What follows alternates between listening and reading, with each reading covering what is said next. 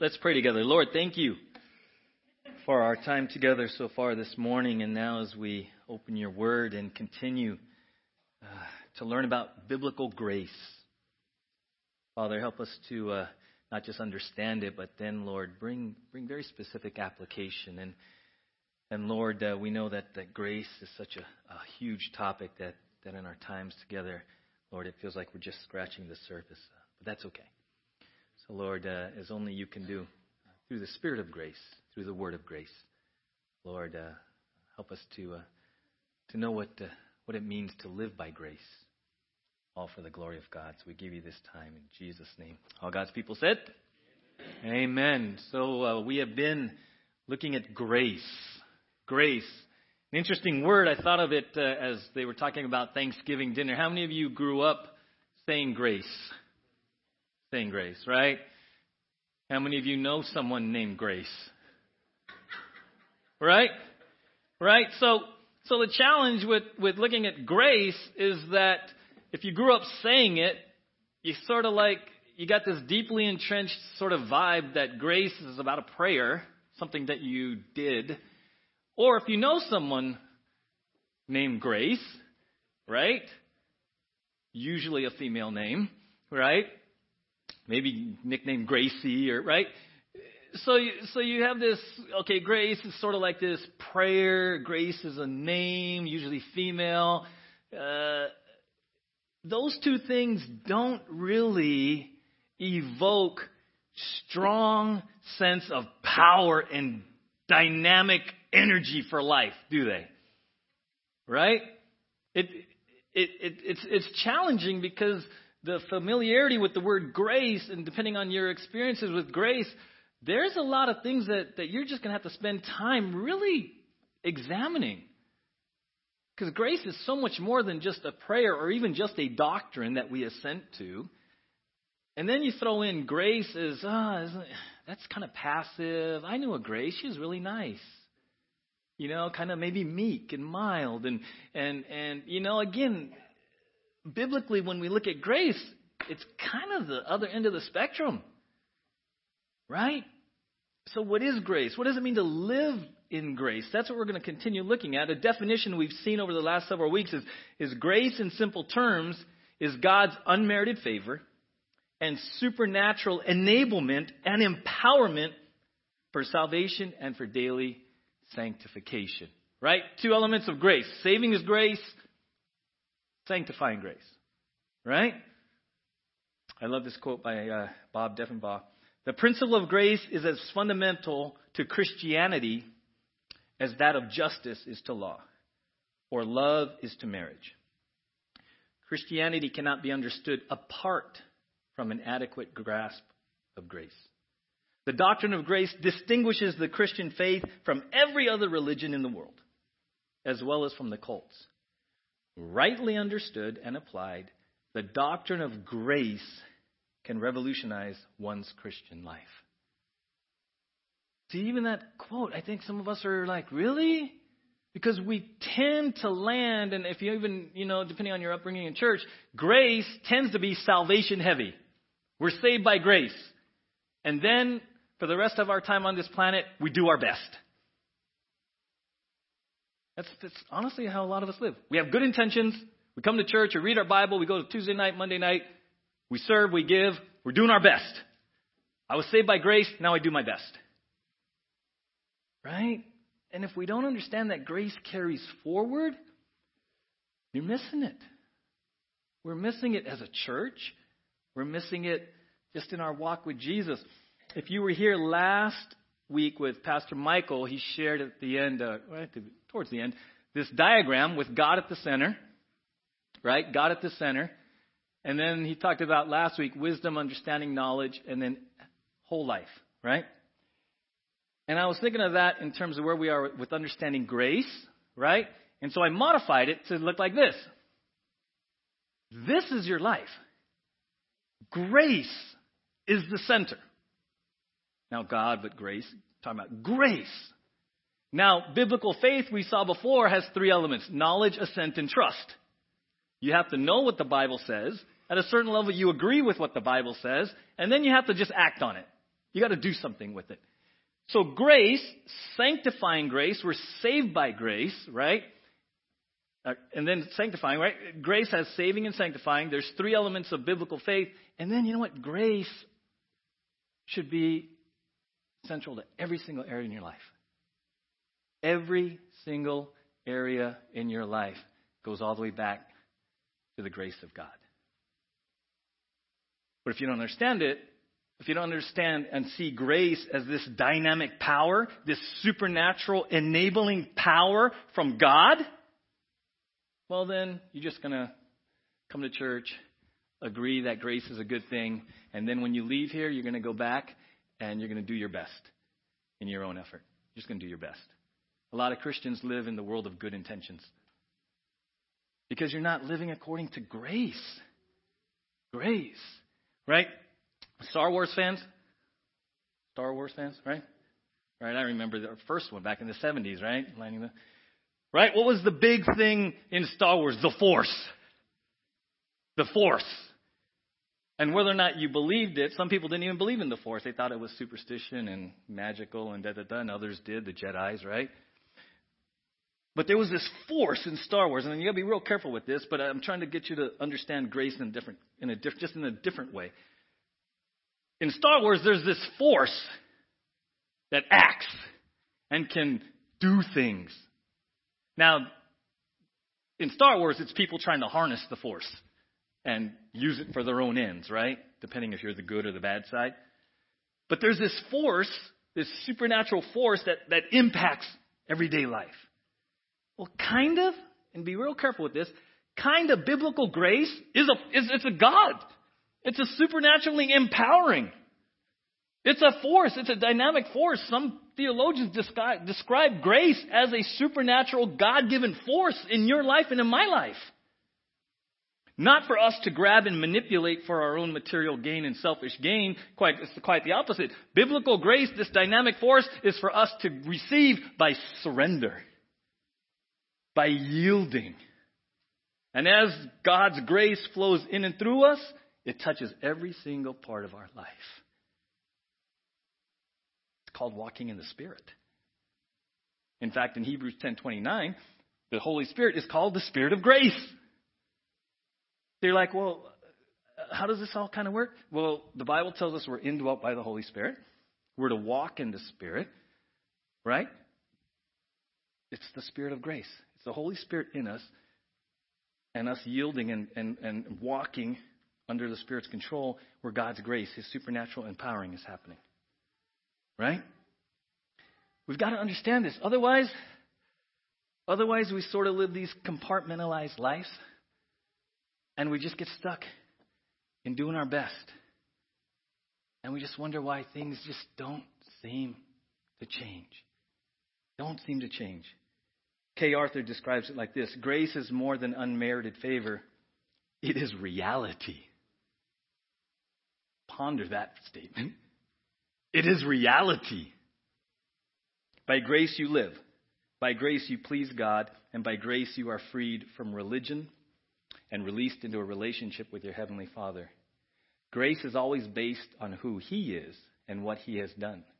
Grace is never based on who you are apart from Him or on what you can do. It is reality. How many of us woke up this morning conscious of the reality of grace? God's grace for everything I'm going to do today as a believer. As we walk in the Spirit, God's grace in us and through us.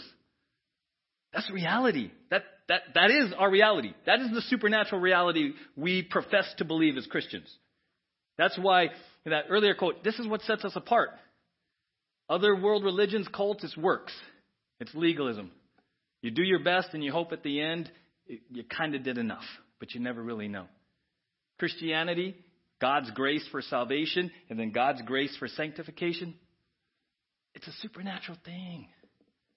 We believe, right now, if you're a believer, the Bible says you are indwelt by the Holy Spirit, the third person of the Trinity. You are the temple of the Holy Spirit. As you sit here,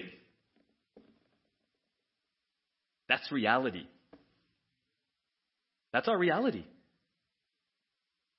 And then God's grace pouring in and through us, His supernatural empowering, that's our reality. That is our reality. And we have to really spend the time to, to go, Lord, help me to get this. Because it's so deeply ingrained that church is where we go and we leave and it's all about works and it is about God's grace. This supernatural, supernatural, right? Think about this. Again, I'm going to say it again because we have to get this. If you're a believer, the Bible says you are the temple of the Holy Spirit. Right now. The third person of the Trinity indwells you right now.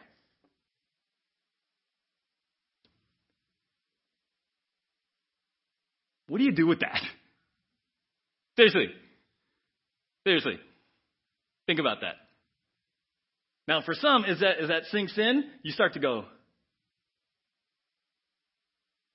just say what I think he said. Because it starts to sink in. This is where we have to, this is why it's like we're not in a rush. Because you, you have to really, really take the time, because this is, this challenges your worldview. This challenges your view of yourself. This challenges your view of Christianity. Right? So we looked at Apostle Paul. We've been looking at him in 1 Corinthians 15. He says this For I am the least of the apostles, and did not even desire to be called an apostle, because I persecuted the church of God. But by the grace of God, I am what I am. Amen? Right? So we looked at that for a few weeks in terms of saving grace, that the apostle Paul, the persecutor of the church, became the preacher, throwing people in jail, torturing them, beating them up, voting for them to die, meets Jesus, is saved, and then, by faith, says, by the grace of God, I am what I am. And for many of you, that was liberating because you carry baggage. Anyone here have a file called shoulda, woulda, coulda? Anyone have a file called guilt and shame of my past? Anybody have somebody or the enemy like to remind you of your past? Right? What do you do with your past? How do you get rid of the how do you let go of the baggage, the baggage, the luggage? How do you just take that step of freedom? The grace of God. By the grace of God, I am what I am. Crazy, right? Crazy good. Crazy good, right? We saw that the apostle Paul, he didn't bury his past. He didn't, he didn't live in guilt and shame. What did he do? He embraced his past. Hey, I, I used to persecute the church. By the grace of God, I am what I am. He embraced who he was and all of its horrific things that he was doing, and he turned it into the testimony. You see, a lot of us, instead of guilt and shame from your past, if you're a believer, use your past to glorify God. Embrace it. You're forgiven. You're a new creation. The Bible says God remembers your sin no more. You're clothed in the righteousness of Christ. Amen? So what do you do with that? Yeah, acknowledge, yeah, I wasn't a real good person back then. But by the grace of God, I am what I am as I sit here today. As I sit here today, God's smiling at me because I'm clothed in the righteousness of Christ by the grace of God. Amen? Right? So we saw the power of grace in Paul's life for salvation, to be free from the past, to move forward into God's new venture for him, right? But let's keep, look at the verse again. So it says, By the grace of God I am what I am. And then it says, And his grace to me was not without effect. No, I worked harder than all of them, yet not I, but the grace of God that was with me. There's a transition. He says, Hey, this is what I was. By the grace of God, I am who I am. And by the way, God's grace working in me wasn't in vain. There's some tremendous things that have happened in my life since then. How many of you right now can bear testimony that God has done some supernatural things in your life? Amen? But for the grace of God, you wouldn't even be here today. But for the grace of God, you'd be watching football, you'd be sleeping in, right? But for the grace of God, some of you may not be on the planet. Right? So Paul says, hey, by the grace of God, I am what I am. And you know what? His grace wasn't in vain. There's some tremendous things that have happened in my life, and there's a key word in there. It says, the last one, but the grace of God that was with me. Everyone say with. With. There's two withs in the Bible. One with is meta. So there's a with right here. Oh yeah, I was at church with my friends. That's among. That's meta. So with is among. Right? So we're with each other right now. We're among. The word here, when it says with, is pronounced soon. S-U-N. Soon means union. So he says, the grace of God that I was in union with. Here's the difference. Any cooks, bakers in here? Right? So if you're going to bake something, you lay out all the ingredients on the counter, right? So the ingredients are with each other. As soon as you put it in, now they're with each other, but in union, inseparable. See the difference? So the Apostle Paul says, You know what? By the grace of God, I am what I am, and I am in union with God. Inseparable. We're all mixed up in here.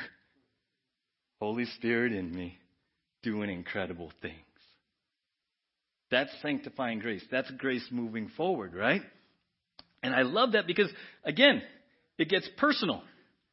It gets personal really quickly because it's us working with God. Philippians 2 12 and 13. Therefore, my dear friends, as you have always obeyed, not only in my presence, but now much more in my absence, continue to work out, not work for, work out your salvation with fear and trembling. Work out is like a math problem. You work it out to completion, right? Work it out to the end. Okay? For it is God who works in you to will and to act according in order to fulfill his good purpose. So it's, it's there's cooperative effort. We do our part, we work out, exercise yourself unto godliness, but it's God changing our desires. It's God the Holy Spirit and God's grace changing changing us. How many of you enjoy reading your Bible? Where did that desire come from? Right? How many of you enjoy coming to church? Where did that come from? Not you. Thank you, right? See, we, we overlook these things. It's God who works in you to will, to want to, and empowers you to do it. You got up and you came. You were, it's cooperative. You had to make choices and everything, but inwardly, through God's grace, He's changing your desires and He's giving you new desires and He's supernaturally empowering you. That's this crazy thing called Christianity. That's when it becomes joyful. That when it, that's when there's life, right? That's when it's like, oh my gosh, really? That's awesome. Warren Wiersbe says this to live by God's grace means to depend on Him to enable us. We aren't striving in our own power to do something for Him. Rather, He's working in and through us to accomplish the good pleasure of His will. It's the difference between legalism and life. Life. You ever been in a relationship and you just wanted to love and bless the other person? Anyone? Right. You just want to. Right? Yeah, see, everyone's taking, yeah, see, that's me, right? Yeah, yeah. You ever been in a relationship where you felt like you couldn't please the other person? Okay, don't raise your hand if you're sitting next to them right now. Don't, don't. Right? Life versus legalism. When you understand God's grace, you want to glorify God. You want to please God out of love for Him. That's the power of God's grace and freedom in freedom in every area of your life. You want to handle your money well. You want to have wonderful relationships with your spouse, with every kid. You want to do well in school. Shocker, right? Went, Ooh, right? For the glory of God. You want to honor God at your workplace. It becomes life. Every area of your life now is about honoring and glorifying and loving God in every area. That's all coming from His grace. That's all coming from His grace. We're going to look this week and next week at, I think, two real foundational principles and even challenges to walking in God's grace. Right? 2 Corinthians 12, if you have your Bibles, you can turn to 2 Corinthians 12. And I'm going to set the context, and then we're going to look at key verses. In 2 Corinthians 12, verses 1 through 7, the Apostle Paul is answering his critics.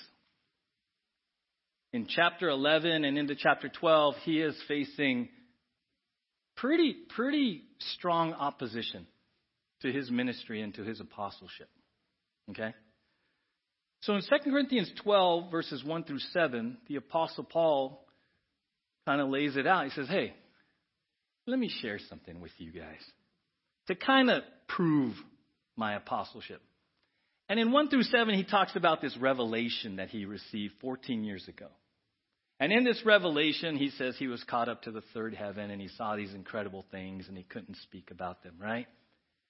So, in the context of 2 Corinthians 12, 1 through 7, the Apostle Paul shares this incredible revelation of being caught up to the third heaven, right? Supernatural occurrence, right? And then look what he says in verse 7. We'll pick up there. Therefore, in order to keep me from becoming conceited because of this incredible revelation, I was given a thorn in my flesh, a messenger of Satan to torment me. Three times I pleaded with the Lord to take it away from me. But he said to me, My grace is sufficient for you, for my power is made perfect in weakness.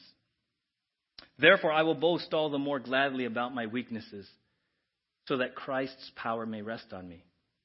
That is why, for Christ's sake, I delight in weaknesses, in insults, in hardships, in persecutions, in difficulties. For when I am weak, then I am strong. Verse 7 Therefore, in order to keep me from becoming conceited, I was given a thorn in my flesh, a messenger of Satan, to torment me. Three times I pleaded with the Lord to take it away. So he has this incredible revelation. He says, Hey, you know what? God had to keep me in check. God had to keep me in check. So there was this thorn, and he says, given. He understands it was given to him. Thorn is not a little rosebush thorn. Thorn means a stake, like a railroad stake. And it says, I was given this thorn, this railroad stake, and torment means punched. So I was tormented. I was being beat by this. They call it a messenger of Satan. He was tormented. It was this incredible, ongoing, brutal persecution in his life. The Bible does not say what it was. There's a lot of conjecture, right? So he has this ongoing hardship, this ongoing trial, this thing that's just beating him up, this stake. And kind of like the rest of us, he prayed. Anyone ever have anything in your life that's so big you're just like, I gotta pray about this one. This is way beyond me. The Bible says he prays three times that it would be taken away, removed. How many of you would pray pretty much the same thing? Right? We understand that. This thing's so big, I'm tormented, it's not going away, it, it hurts, I don't like it. Lord, please take it away. Please take it away. Please take it away. Right? Verse 9.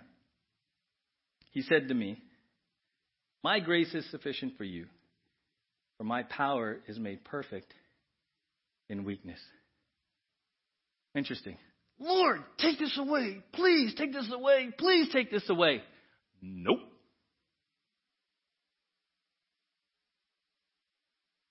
Instead, God gives him a promise. God speaks truth to him. He doesn't remove the thorn, he gives them a promise. He gives them a truth. What does he say?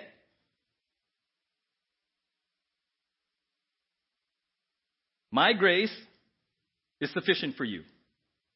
My power is made perfect in weakness. Anyone would have been thrilled with that here? Like, what? Lord, don't you see? This person at work, this person in my life, this situation, this illness, this, this thing. All I asked was for you to take it away. Transfer her to another department.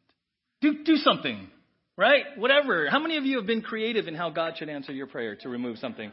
Right? Don't hurt them too bad. Just kind of move them. Just, right? It's funny when we get that way, right? God doesn't do that. In fact, He just says, My grace is sufficient. My power is made perfect in weakness. And Paul and us, we're, we're left with what? I'm not sure I understand how that applies to what I asked you to do, God. That's a help. Because we, he wanted immediate. Take it away, take it away, take it away. And God's answer may not have been seen as an immediate resolution to the way Paul wanted it resolved, right?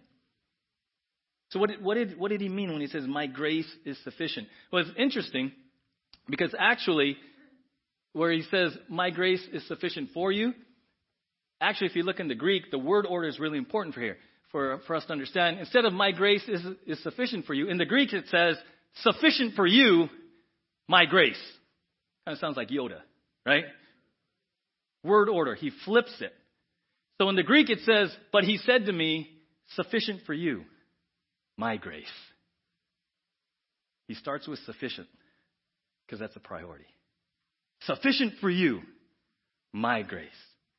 Now, when it says he said, it means he said it and it still stands. Right? Any of you parents ever say something to your kid and they come about an hour later asking if you changed your mind?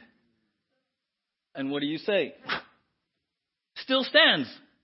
Right? Still stands. Nothing has changed. He said to me, and it hasn't, it still stands, it hasn't changed. Sufficient for you is my grace. That little word is incredibly important because it makes it present tense for you and for me. It's not, Lord, please, I hope your grace is sufficient. Sometimes we pray that, right? Lord, I, I, I just pray your grace is sufficient. You can't pray that according to this, because it is. Instead of asking for it to be sufficient, you thank Him that it's sufficient. Radical difference. Oh Lord, I pray your grace is sufficient. I pray your grace is sufficient. He told you it is. Nothing has changed. So you're saying, Lord, thank you, your grace is sufficient. Thank you. You see the difference? Suddenly you're living present tense. You're dealing with reality, with the reality of Scripture it becomes real real quick. Right? It's a promise. It's a promise. And then when it says sufficient, two real important parts of sufficiency here, guys. One is it's enough in quality and quantity for every need. Second part is sufficient. It's an attitude on the recipient's part that I'm going to be satisfied and content. I'm going to be satisfied and content. He said it's sufficient to meet my every need. Okay, I'm satisfied with that. I don't need to go searching for more. I don't need to add on to God's provision. I'm content and I'm satisfied that what He's going to provide is all I need.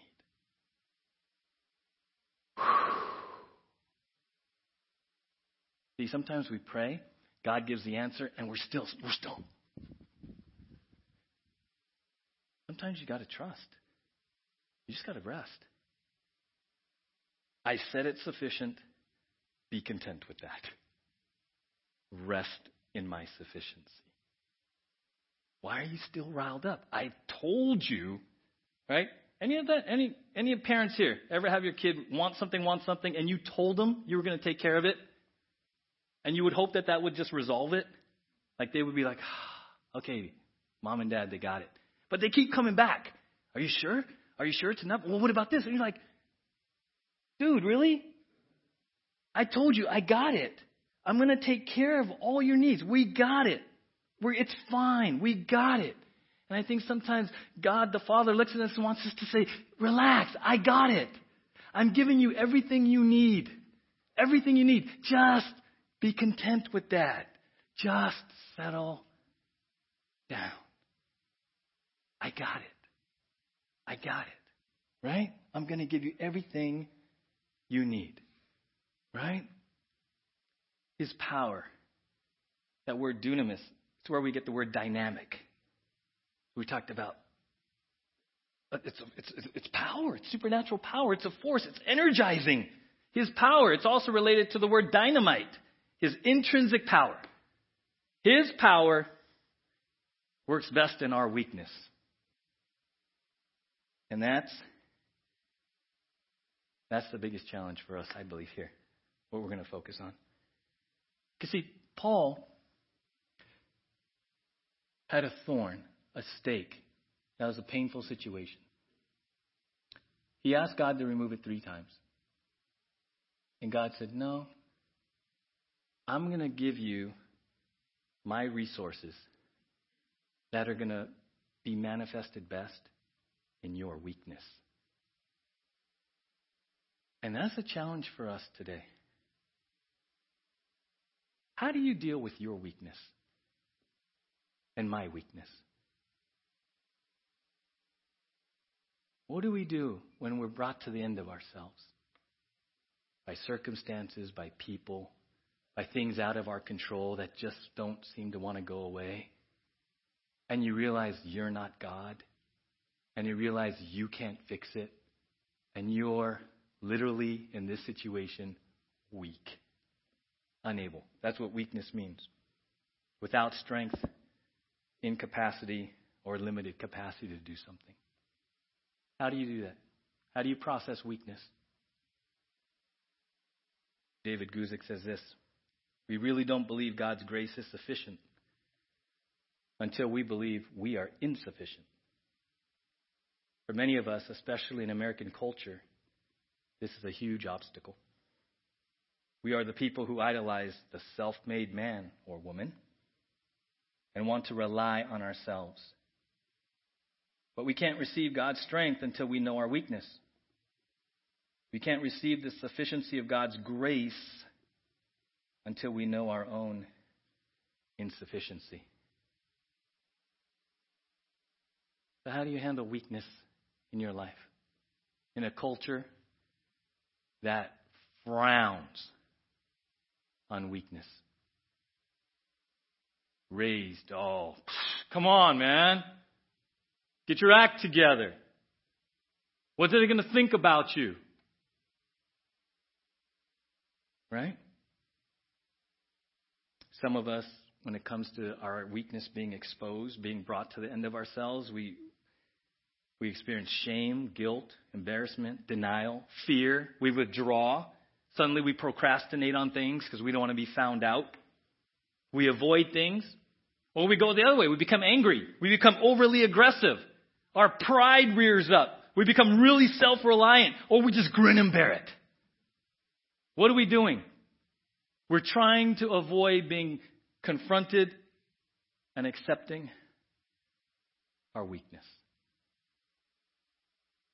our weakness.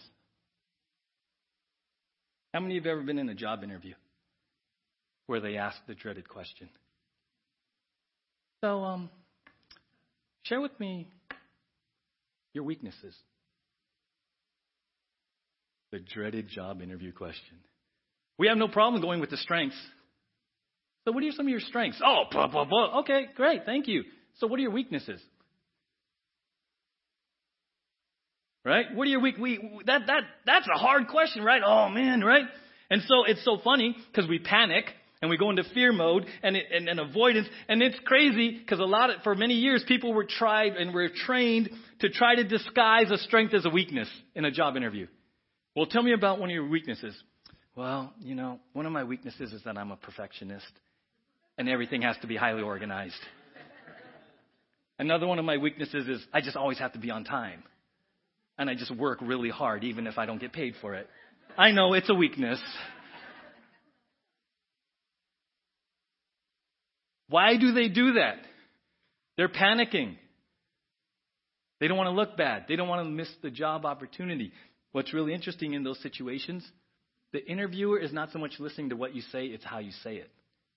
They're looking for honesty and authenticity. They just want to know if you're going to come clean. But this idea of coming clean with weaknesses, it's terrifying.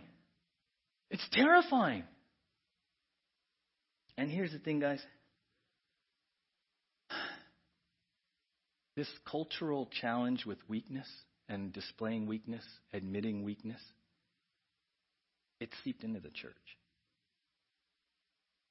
See, we don't do weakness really well into church. We just don't. In fact, the problem and the challenge for me as a pastor at the well at 1290 Grand with this big move and how beautiful it looks in here is that it looks really beautiful in here. And everything's in rows and we vacuum and it's not dirty, right? And so everything's pristine in here intentionally. No cobwebs, right? Well, sort of, right? You know I mean? But, but it looks so good. The, the people out here blowing leaves so the park, even the cars don't have to go on leaves. The parking lot looks really good. So here's the challenge with the church today. Everything, you come here once a week. Once a week, maybe twice. Everything looks so good every time you come here. Looks so good. And then we gather on Sundays and everyone pretty much cleaned themselves up. Okay, thank you for your honor. Pretty much. But we put on our Sunday. We look good.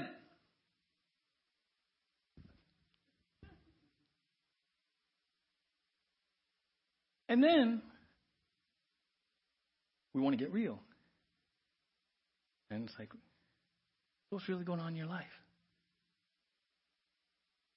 What's, what's, what are you struggling with? What's going? What, yeah, you don't have to answer that. But that look, but his look is the same. You're like, what's the challenge? In the church, everything is so clean and pristine, and all the rows are just so that no one here wants to share the dirt in your life. No one wants to share your dirty laundry. No one wants to share the messiness of your weaknesses. Because every time you come here, everything's clean. The reality is, life is not a bunch of rows and clean. Amen? How many of you would dread if I showed up at your house after service? Because it's just not ready. Oh yeah, we have an oh yeah, right? It's crazy. Right? We have this life.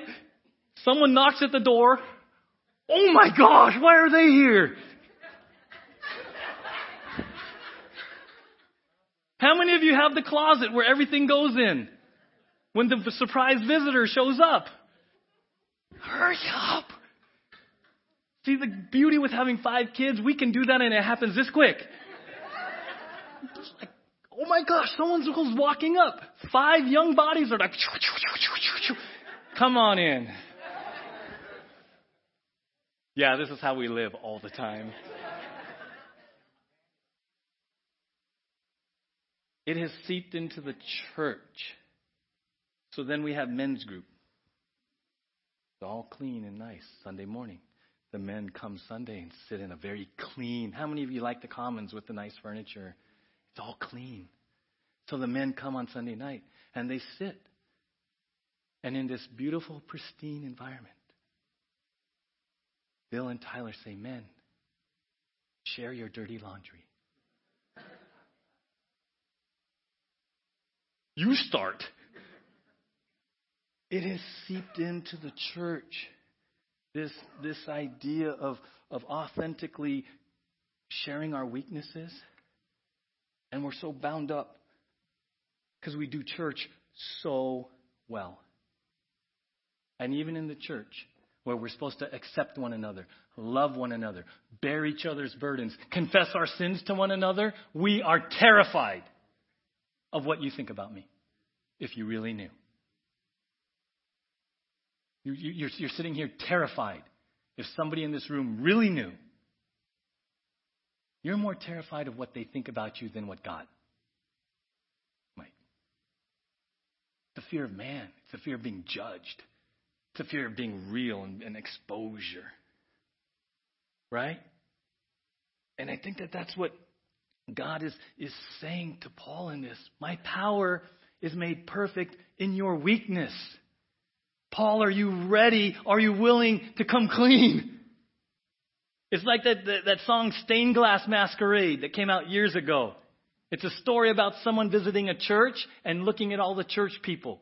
And it goes like this Is there anyone that fails? Is there anyone that falls? Am I the only one in church today feeling so small? Because when I take a look around, everybody seems so strong. I know they'll soon discover that I don't belong. So I tuck it all away, like everything's okay. If I make them all believe it, maybe I'll believe it too. So with a painted grin, I'll play the part again. So everyone will see me the way that I see them. Are we happy plastic people under shiny plastic steeples with walls around our weakness and smiles that hide our pain? But the invitation's open to every heart that's been broken. Maybe then we'll close the curtain on our stained glass masquerade. Is that what this is? Is that what this is? This stained glass masquerade. We show up. It's all, it's all good. Because we're deathly afraid of revealing and confronting our own weaknesses and then sharing them. And then sharing them. And I'm going to share this with you, and I want you to take this the right way because you know, there's the, I talked about the dreaded interview question share your weakness. You know how that manifests itself in the church? Here's the dreaded church question. So, uh, got any prayer requests?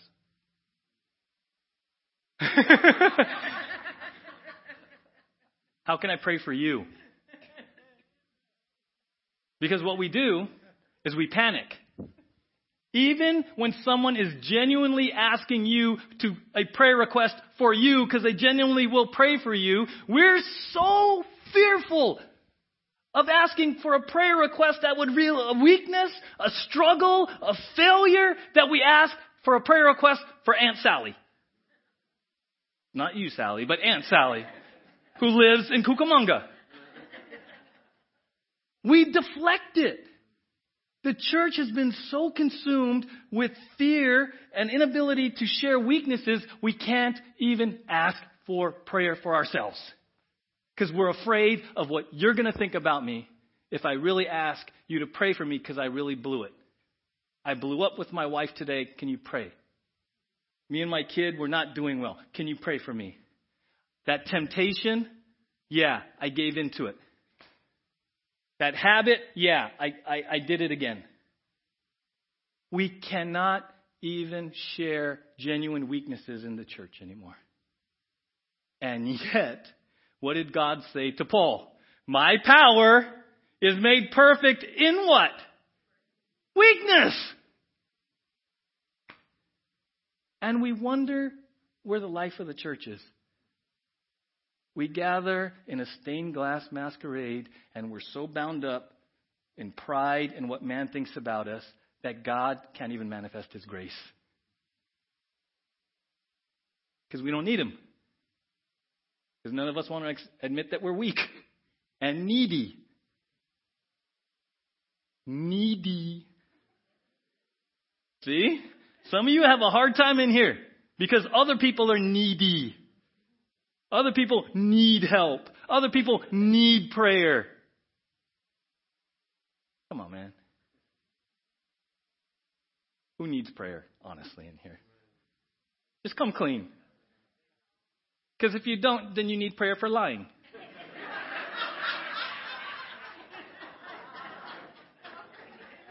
Should have come clean when I gave you a chance. Just, it, it, come on, man. I mean,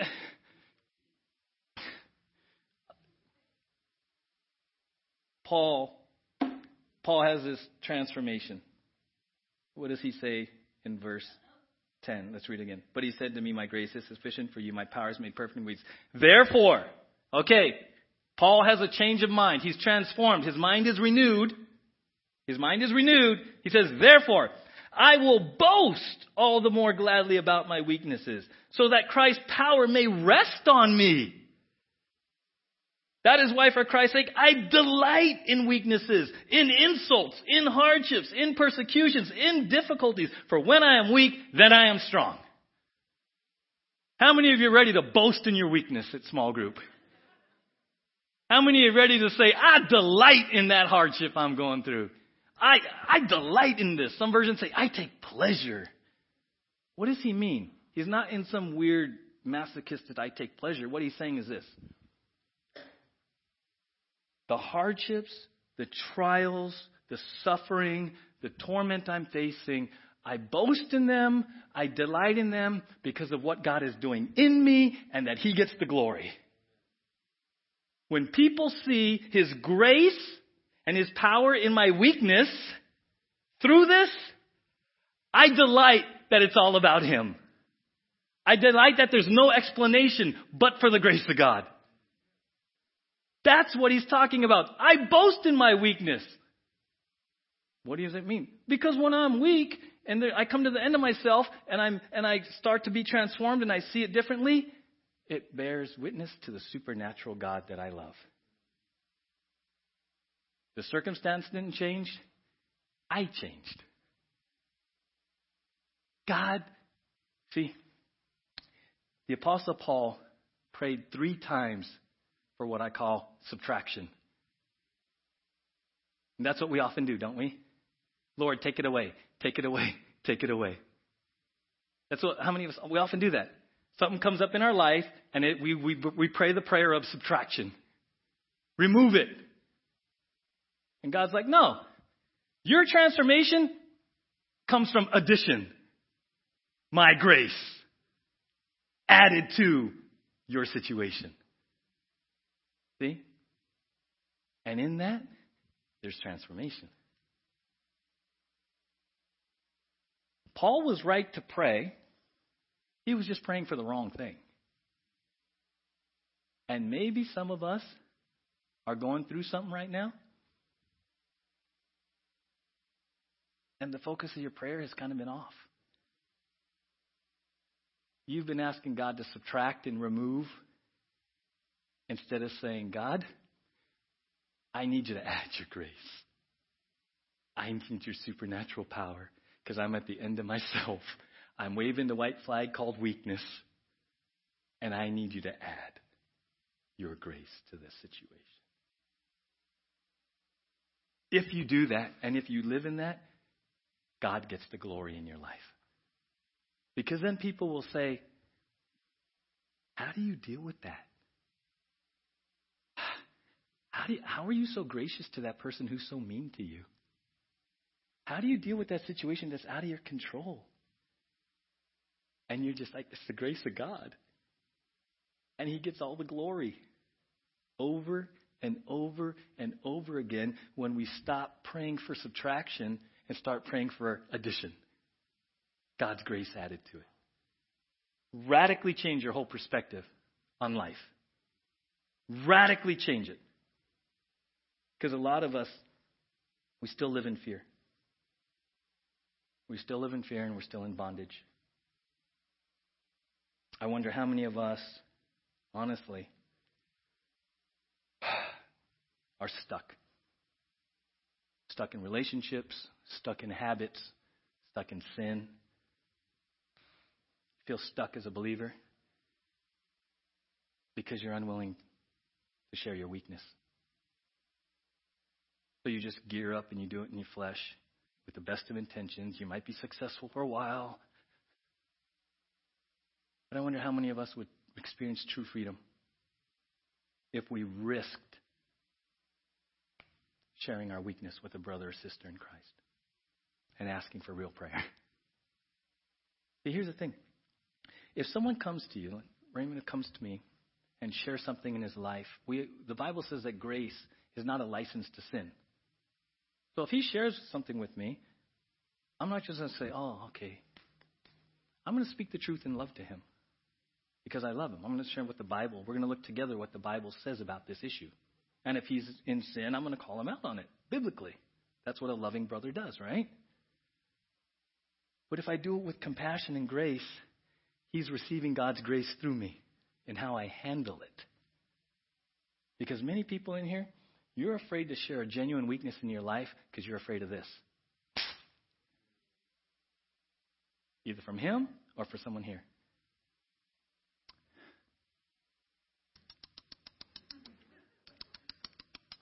Sunday night is only for men who have it all together, Raymond. Tuesday's nights for the ones that are really out there. Just kidding. All, all the Tuesday nighters were like, what's he talking about? We're the ones that really got it together. Them Sunday night guys, woo, right? It's crazy. We get all tied up and we're so consumed with what people think about us that we're bound up. And the church has not done this well. Honestly.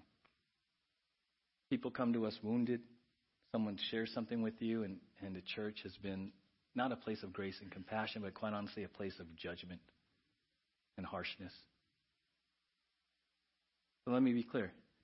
Grace is not a license to sin, but we will speak the truth in love. And if you come to a leadership person here in this church and you share something, we're going to listen and we're going to extend God's grace to you. We're going to extend God's grace to you. We're going to still speak the truth according to the Bible. But the Bible says there is therefore now no condemnation to those who are in Christ Jesus. So we're not going to come at you with condemnation, but we're going to speak the truth in grace and love. Amen? That's what we do. That's what we do. And we'll close with these two verses 1 Corinthians 2 1 through 5. This is the Apostle Paul speaking. Remember, we're talking about his weakness. When I first came to you, dear brothers and sisters, I didn't use lofty words and impressive wisdom to tell you God's secret plan. For I decided that while I was with you, I would forget everything except Jesus Christ the one who was crucified. What it mattered most to Paul? Jesus Christ. I came to you in what? In what? This is the Apostle Paul. I came to you in weakness, timid and trembling. And my message and my preaching were very plain. Rather than using clever and persuasive speeches, I relied only on the power of the Holy Spirit. I did this so you would trust not in human wisdom, but in the power of God. You know what I read that today? The Apostle Paul would not have been hired on many church staffs. He's not a good preacher. Some of you, if the Apostle Paul, according to this, if the Apostle Paul showed up on a Sunday when you were visiting and you heard him speak, you wouldn't come back. You thought he's boring. Timid and trembling, message and preaching were very plain, didn't use clever and persuasive speeches, didn't have 72 inch screens, didn't have PowerPoint, didn't show diagrams, not even video moments. He was boring. He couldn't even talk well. This is the Apostle Paul. Some of you here wouldn't come back because he's boring. See how it seeped in? It's crazy. The Apostle Paul would not have been hired on many church staffs to preach on Sunday. He's not dynamic, he doesn't entertain them. Right? He doesn't give good illustrations. Can you imagine the Apostle Paul? Sorry, Apostle Paul. You don't make the cut at this church. It's crazy. But you know what's more crazy? We're like that. Because we show up and we compare ourselves here. I can't go to that group. I can't go to Tuesday night. I'm just me. I don't. I don't know enough, and I. I'm. I'm just. A lot of you have that as a, as a Christian because you compare yourself. I could never be like. I could never be like. I'm not like. And the Apostle Paul, I love it. I couldn't even speak well. I wish they had a recording of the Apostle Paul. Because he wouldn't make the cut in 2018 for many churches. Sorry, dude. You're boring. You're boring. You can't even speak well. But then look what he says about us, 1 Corinthians 1. Remember, dear brothers and sisters, that few of you were wise in the world's eyes. He's talking about us. Or powerful or wealthy when God called you. Instead, God chose the things the world considers foolish in order to shame those who think they are wise. And He chose things that were powerless to shame those who were powerful. God chose things despised by the world, things counted as nothing at all, and used them to bring to nothing what the world considers important. Isn't that freeing? He says, hey, God uses the foolish things of the world to confound the wise. God uses the weak to confound the powerful. Who's he talking about? Who's the foolish and who's the weak? Okay, if you're really comfortable with this, do this. That's who he's talking about. We're the foolish, we're the weak. And God chooses us to confound the world who thinks it's all about power and status and having it all together. I love this. This to me is liberating. Paul is a horrible preacher was liberating. This is um this is liberating. As a result, no one can ever boast in the presence of God. Look, the Bible right there says the reason he called you was that he gets all the glory. Amen? So let's stop trying to be something we're not. Let's stop knocking, walking around in bondage to what so and so thinks about me if I share a real prayer request that me and my wife had a knockdown drag out right before church. Because so and so might just look at it and go, You too? All have sinned and fallen short of the glory of God. We're all saved by grace. I encourage you, I, I just implore you um, in what we're seeing. God says His grace is sufficient. Is, present tense. God says His power is made perfect in your weakness. Are you willing to trust that? Are you truly willing, first and foremost, to say, God, okay, you got me. I'm weak and I'm needy. And then are you willing, in the right circumstance with the right person, are you really willing to go to someone and share a weakness? Share a weakness. Maybe for the first time in your church life, share an honest prayer request for you. For the first time in your life. Don't deflect it to Aunt Sally and Uncle whoever. Next time someone asks you, if you're in small group or one on one, how can I pray for you? Have the courage to come clean with a genuine request. And see what God does. And maybe some here have been praying for subtraction. And you need to flip that. And you need to pray for addition. Maybe you need to start praying for God's grace in the situation you're facing, in your weakness. John MacArthur says this When we are least effective in our human strength and have only God's power to sustain us, then we are suitable channels through which His power flows. And so we should praise God for adversity because that's when His power is most evident in our lives. Here it is. There is no one too weak to be powerful but there are many too strong. Are you too strong in your own strength right now? If you admit your weakness, God says His power is going to come and rest on you. But the problem is, there are many too strong. You're self reliant. I got it.